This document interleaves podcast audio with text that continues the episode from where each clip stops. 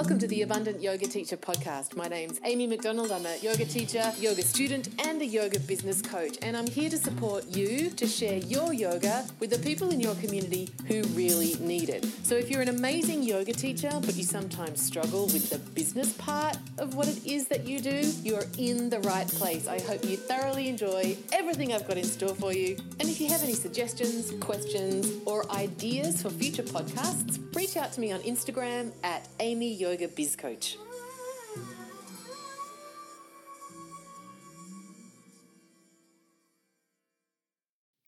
Hey there, welcome to another bonus edition of the Abundant Yoga Teacher podcast. I thought today, you know, I, have been studying the uh, Bhagavad Gita with my teacher these past couple of weeks, and um, I have spent some time, not an expert, some time uh, with the the the text in which the Bhagavad Gita forms a portion, which is the Mahabharata, and we spoke about this earlier in the week.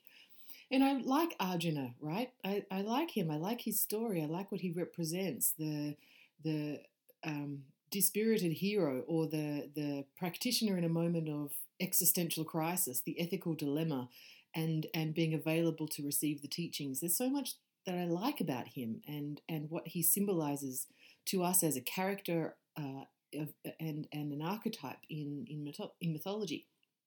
But I thought, you know, I don't know that much about Krishna actually.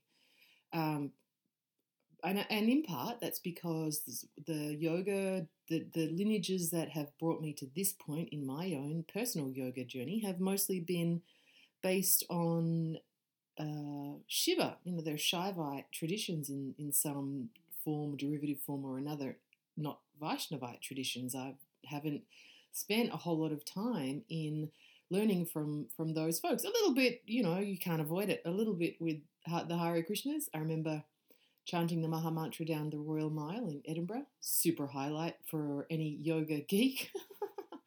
but you know, I don't know a whole lot about it. So I thought today, let's take a look at the birth story. I'm sorry, the cool way to say that now is the origin story. What the hell is that phrase? Currently very sexy, apparently, of Krishna and what can we learn from this? And in turn, I want to build on the challenge that I set for everybody on Monday, which is my five part workshop series. So if you haven't listened to that episode, go back and listen to that one first, because what I'm offering there is how you can use one story to create for yourself a series of events that would work in four or five different formats. And not only create something that's going to be interesting to you and your students, but also be really compelling and maybe act as a vehicle for you to take your teaching to other locations, to break into new markets, to reach out to different people, etc. So, if you haven't listened to the um, Panchamukha Anjaneya episode yet,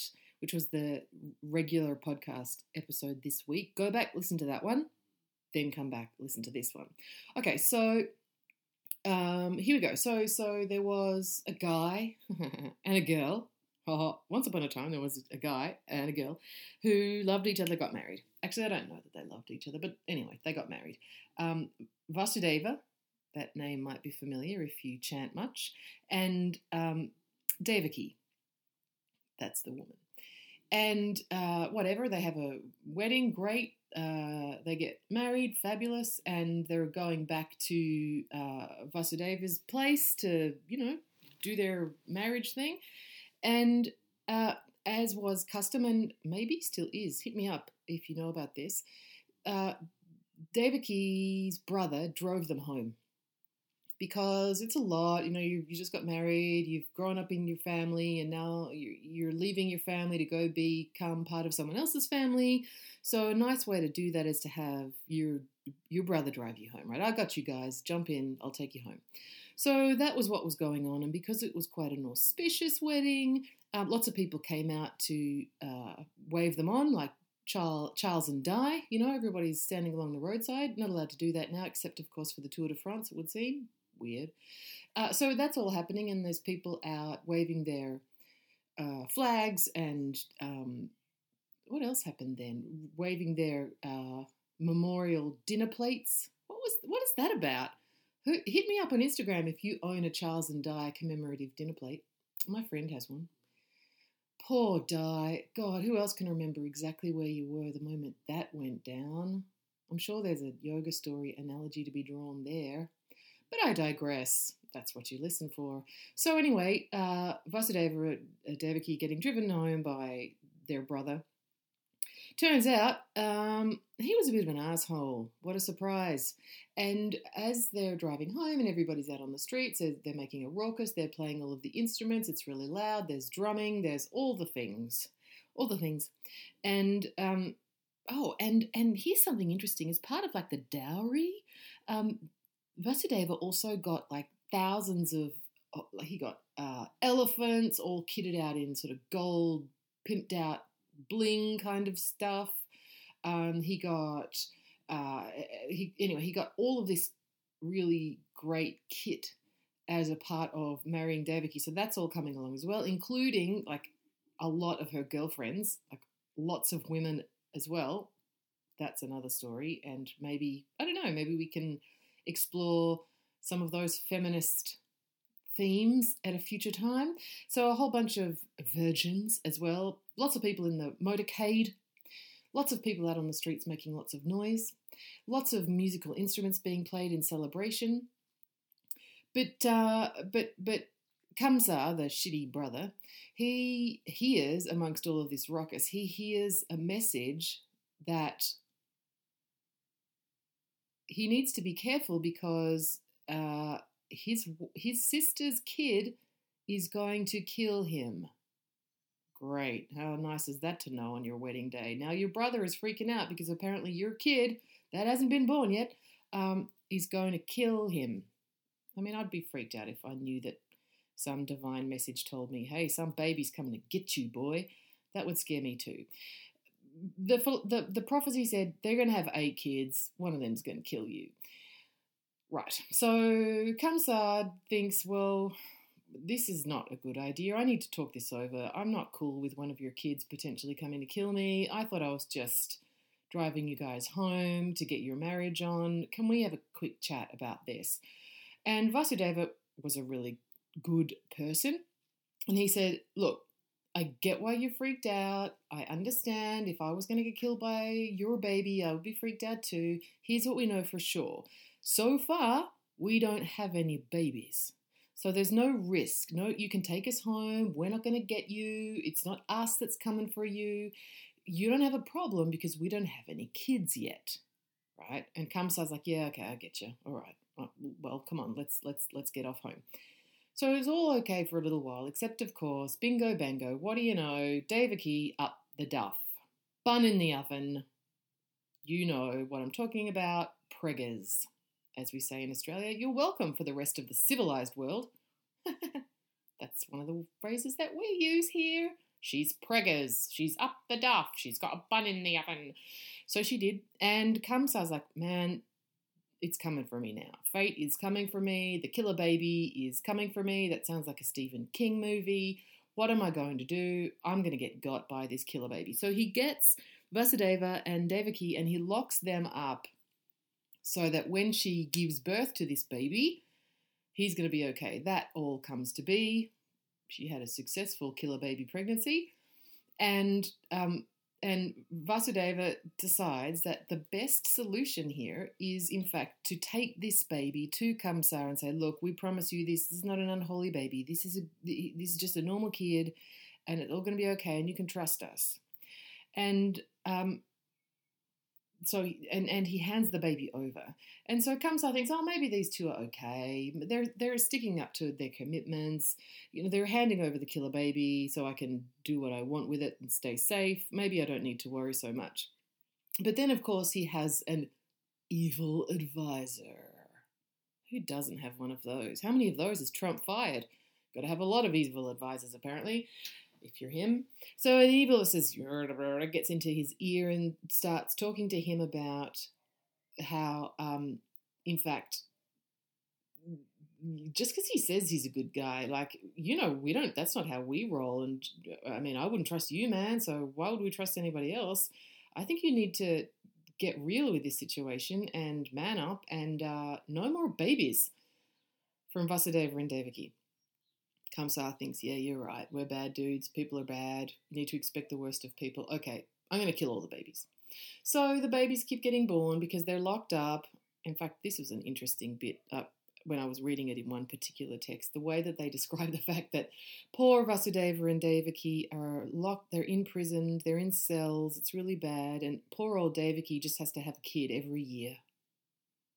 I mean, Vasudeva, I get it. It's boring. You're it's probably cold and wet in there in the cell, but seriously, man, if your wife has to have a kid every year just because you need to have sex to keep yourself interested while you're in prison, I mean, for real?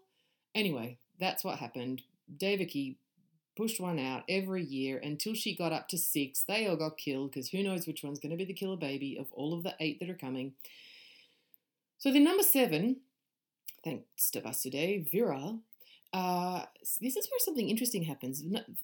Devaki gets pregnant, seven, number seven, and this time the gods intervene and they take the baby, unborn baby, and they take it to another woman and they impregnate her with it, and she goes on to bear that kid. They're hoping to trick the numbers, right? Like if he doesn't know about number seven, if we get number seven raised somewhere else, then maybe when we have number eight, he'll think it's number seven, and maybe for number nine, we'll get to keep it. Who knows? But let's see if this works. And I think this is a great, you know, you could unpick this anecdote in and of itself about, I don't know, surrogacy, about IVF, about collective child raising. There's so much, even just in that little portion, that you could pull apart and use as a story for what it is that you do. If you do fertility uh, support, if you do kids yoga, here's a great opportunity to talk about how families get made in all sorts of different ways and whatever your family looks like, it's a normal family. Um, there's anyway, there's all sorts of ways that you could pick that apart if, if that's something that you work on. But anyway, for our intents and purposes, bada bing, bada bang, Devaki, yes, pregnant again, but they're hoping that, that maybe this tricking of the numbers thing, maybe maybe the evil brother won't know, except here's the thing. That particular pregnancy was where she got impregnated with Krishna. Yeah. Krishna is one of the avatars of Vishnu. So you can imagine if you get pre- impregnated by the gods, and to that end, uh, because Vishnu was like above all of that human stuff, he didn't. Ha- I love in uh, one of the ISKCON books that I have that book on Krishna that's um, got a foreword by George Harrison. Yes, there's Amy talking about George Harrison again. Jai the Beatles. Um, because really, we have to say thank you for what they did to bring yoga to all of us. Anyway, and the fact that they're the Beatles. So, so she gets impregnated in a special way through the heart. yeah, like that. Um, by vision, she this this baby that she's carrying is now divine. It's Krishna, and so you could imagine that most women, as I've heard it, I don't know, maybe it's an urban myth. There are some women who have this like glow when they're pregnant. Well, if you've been impregnated by God, you get more glow. And despite the fact that Devaki was doing everything she could to hide the fact that she was pregnant again and was about to get another, you know, child uh, uh, uh, stolen and killed, she couldn't because she had this glow about her, which comes from having Krishna, I hate this word, in your womb. lots of womb, womb talk in this book. Anyway, so Kamsa's like, don't try and hide it. No one glows like that unless they've got God inside them. If you've got if you've got the, you know, the the if you've got the that energy in you, I can tell. You can't hide that. So so he decides well he knows and he anticipates that it's going to be the killer baby because she's got this special glow and she looks different to all the other times and he hasn't been killed yet by a killer baby but maybe this is going to be the one so the child is about to be born, and um, and just before the child is born, uh, Vasudeva has a, an apparition. He sees a um, he sees he has a vision. He he is visited by God. which always makes me think of Moroni. How wonderful. There's another podcast for us in the future. Moroni appeared before him in the forest. Anyway, so so Krishna, the yet to be born Krishna, appeared before Vasudeva, the I don't know stepdad, whatever. But um, as as he was about to be made manifest, but he appeared in a in a as a child rather than as a baby, and he had four hands, and in each hand he held a different item, and he also had a particular necklace, Kaustuba stones. If you know many ISKCON folks, that's a good ISKCON name, Kaustuba.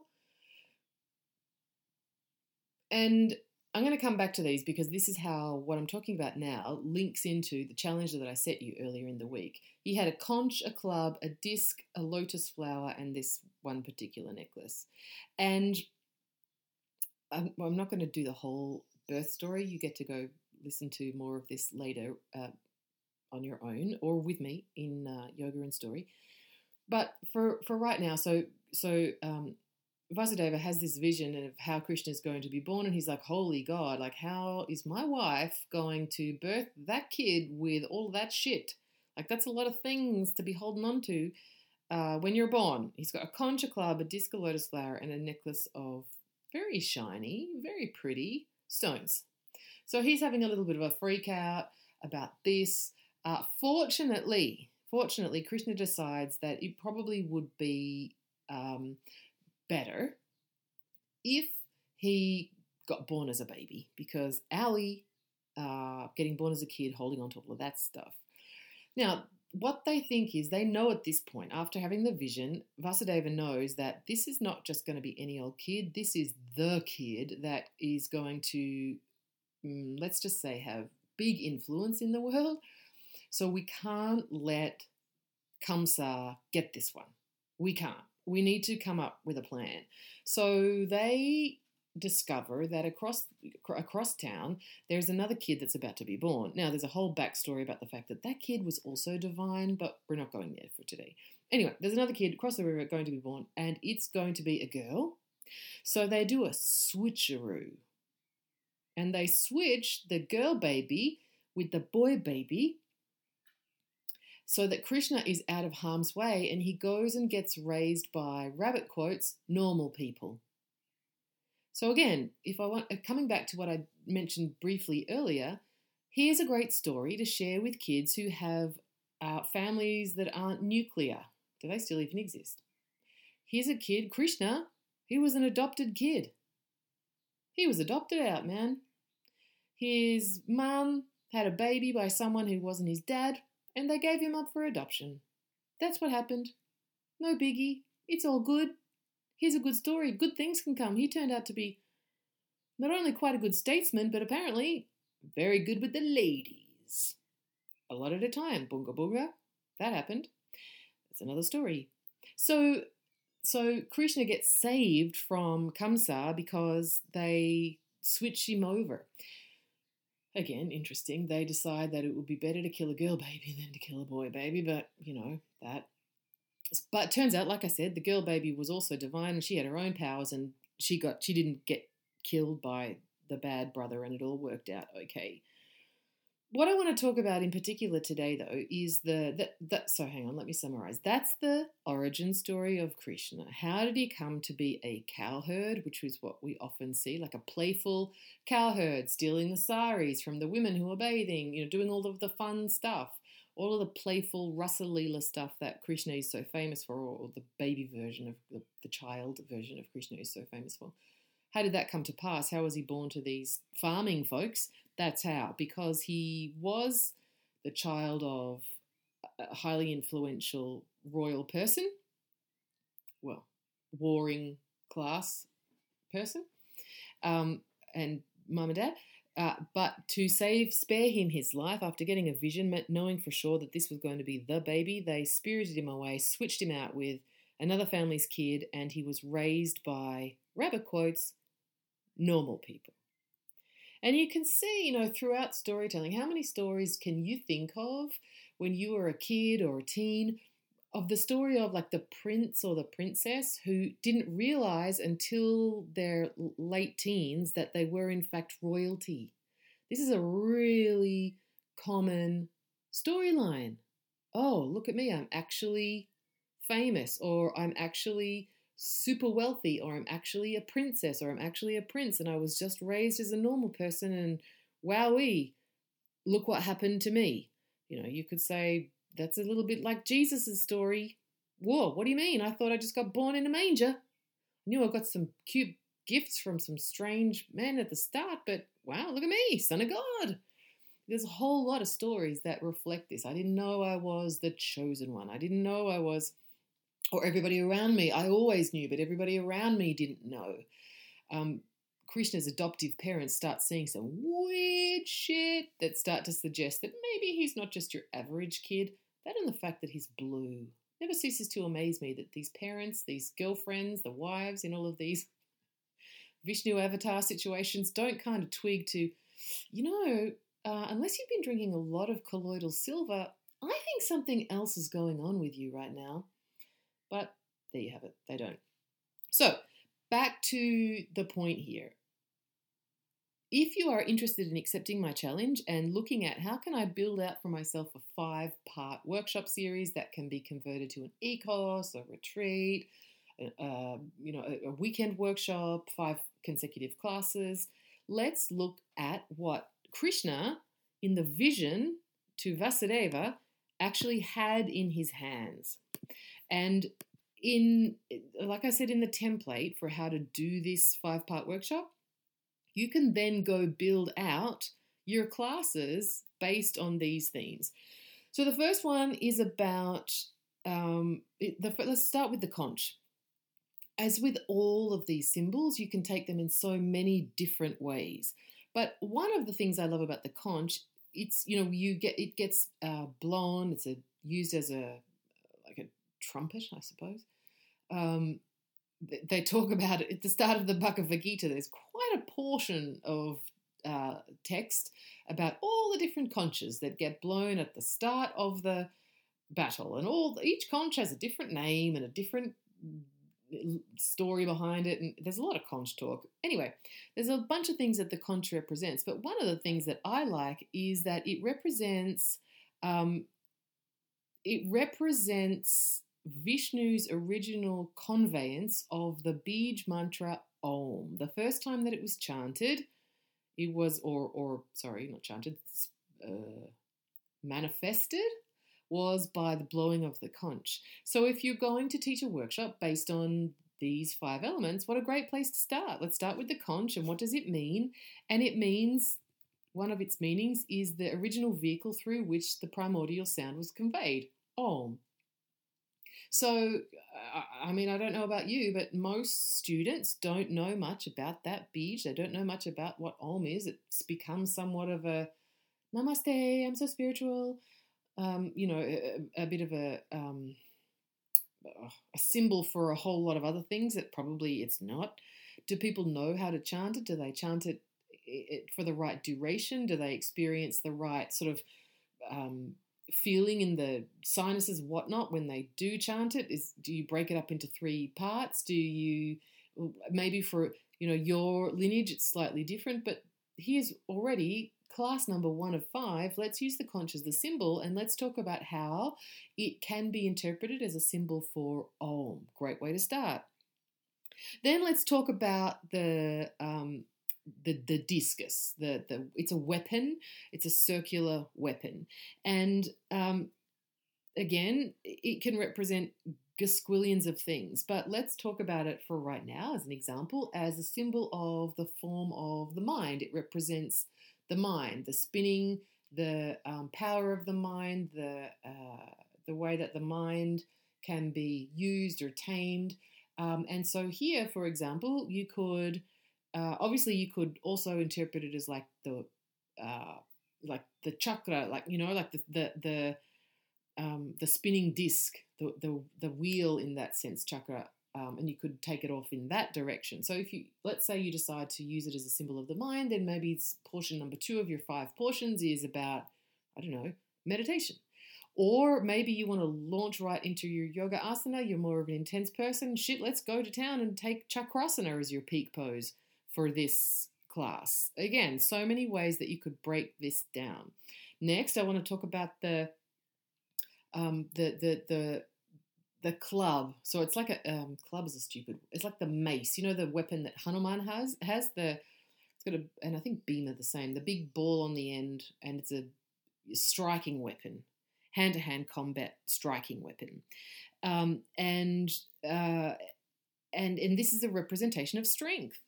So maybe you want to pull that out in terms of all of the warrior poses. Maybe you want to teach a class here about all of the standing warrior poses or all of the maybe you want to take it into inversions or arm balances and really play up the strength element. Maybe you want to use the strength training portion 3 of 5 to build up body awareness for what's coming next.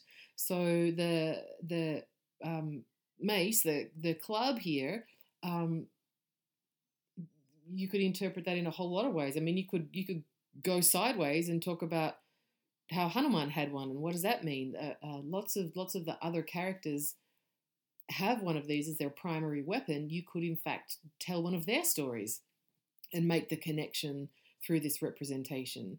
The the, the fourth thing, of course, is the um, lotus.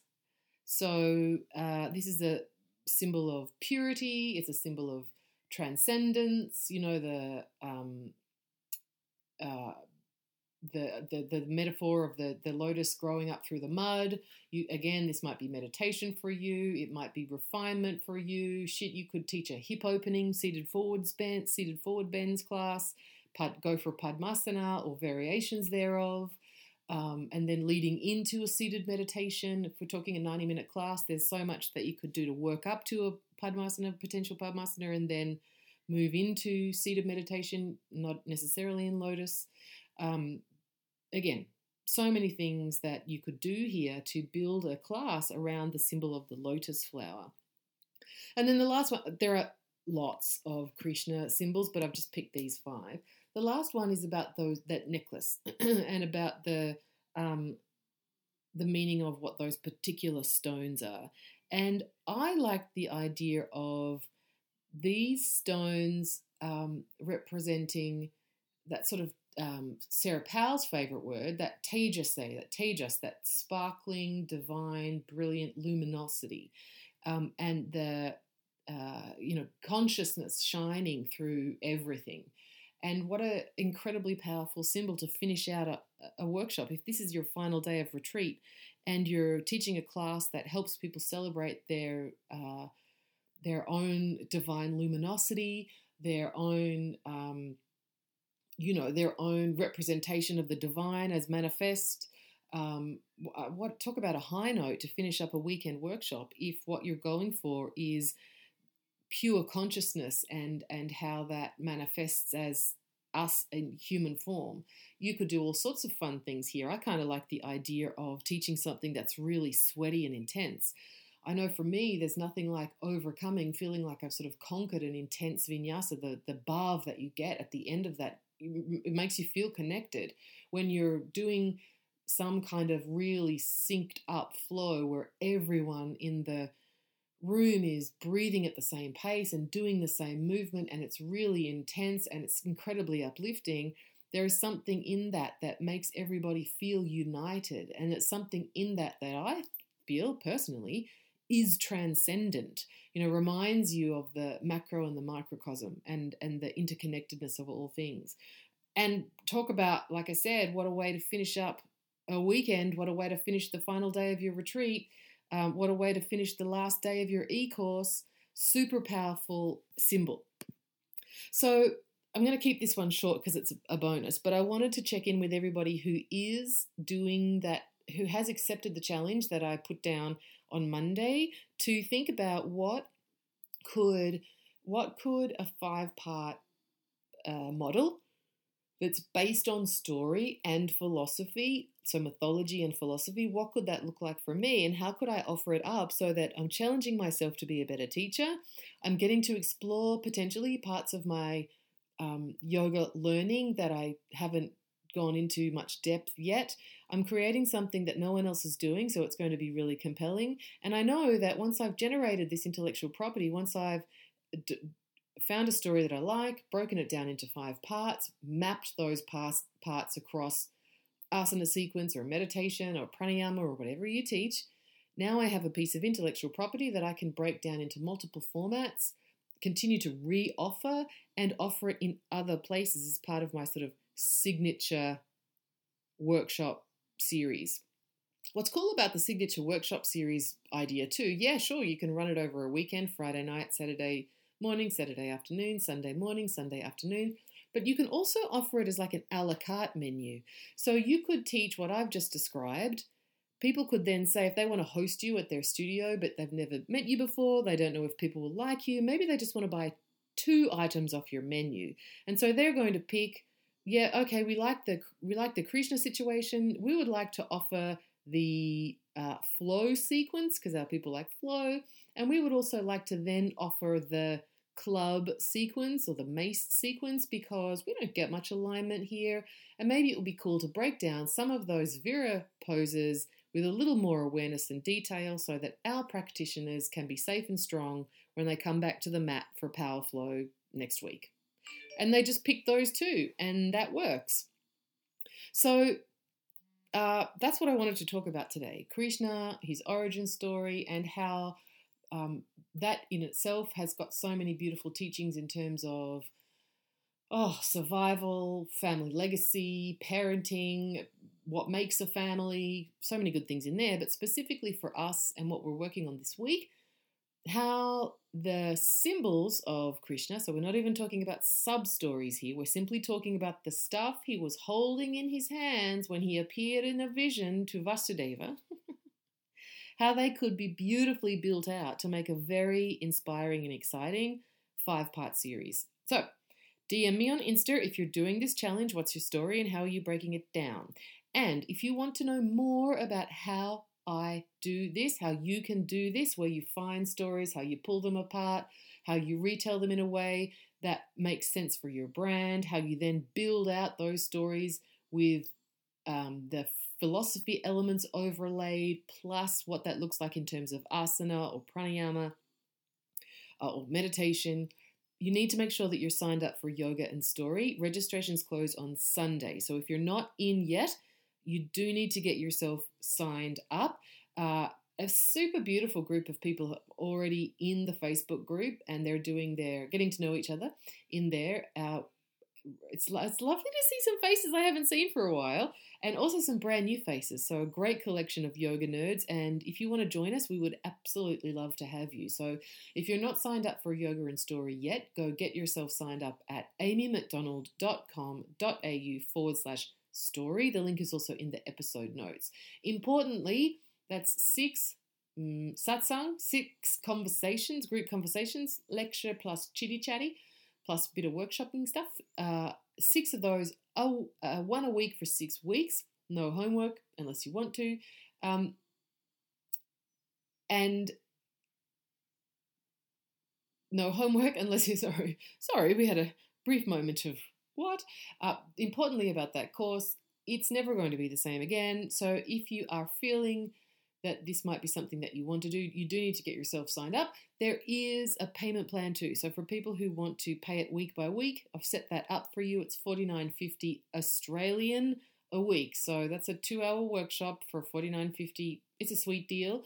Get yourself in if you know this is for you. amymcdonald.com.au forward slash story. Registrations close on Sunday. Meanwhile, if you're going to accept my four part workshop series sorry, five part workshop series challenge. Uh, let me know what you're working on. Hit me up on Insta at Amy Yoga Biz Coach. Take care, everybody. Thanks for uh, listening into this special bonus edition. So there you have it, folks. Another edition of the Abundant Yoga Teacher podcast. Hey, favour to ask. If you found the content useful, I would be very grateful if you could support this podcast by giving me a five star rating. And if you've got a moment, a review would be super cool. No pressure, of course. Like I said earlier, if you have any suggestions for podcast topics in the future, I would love to be in service.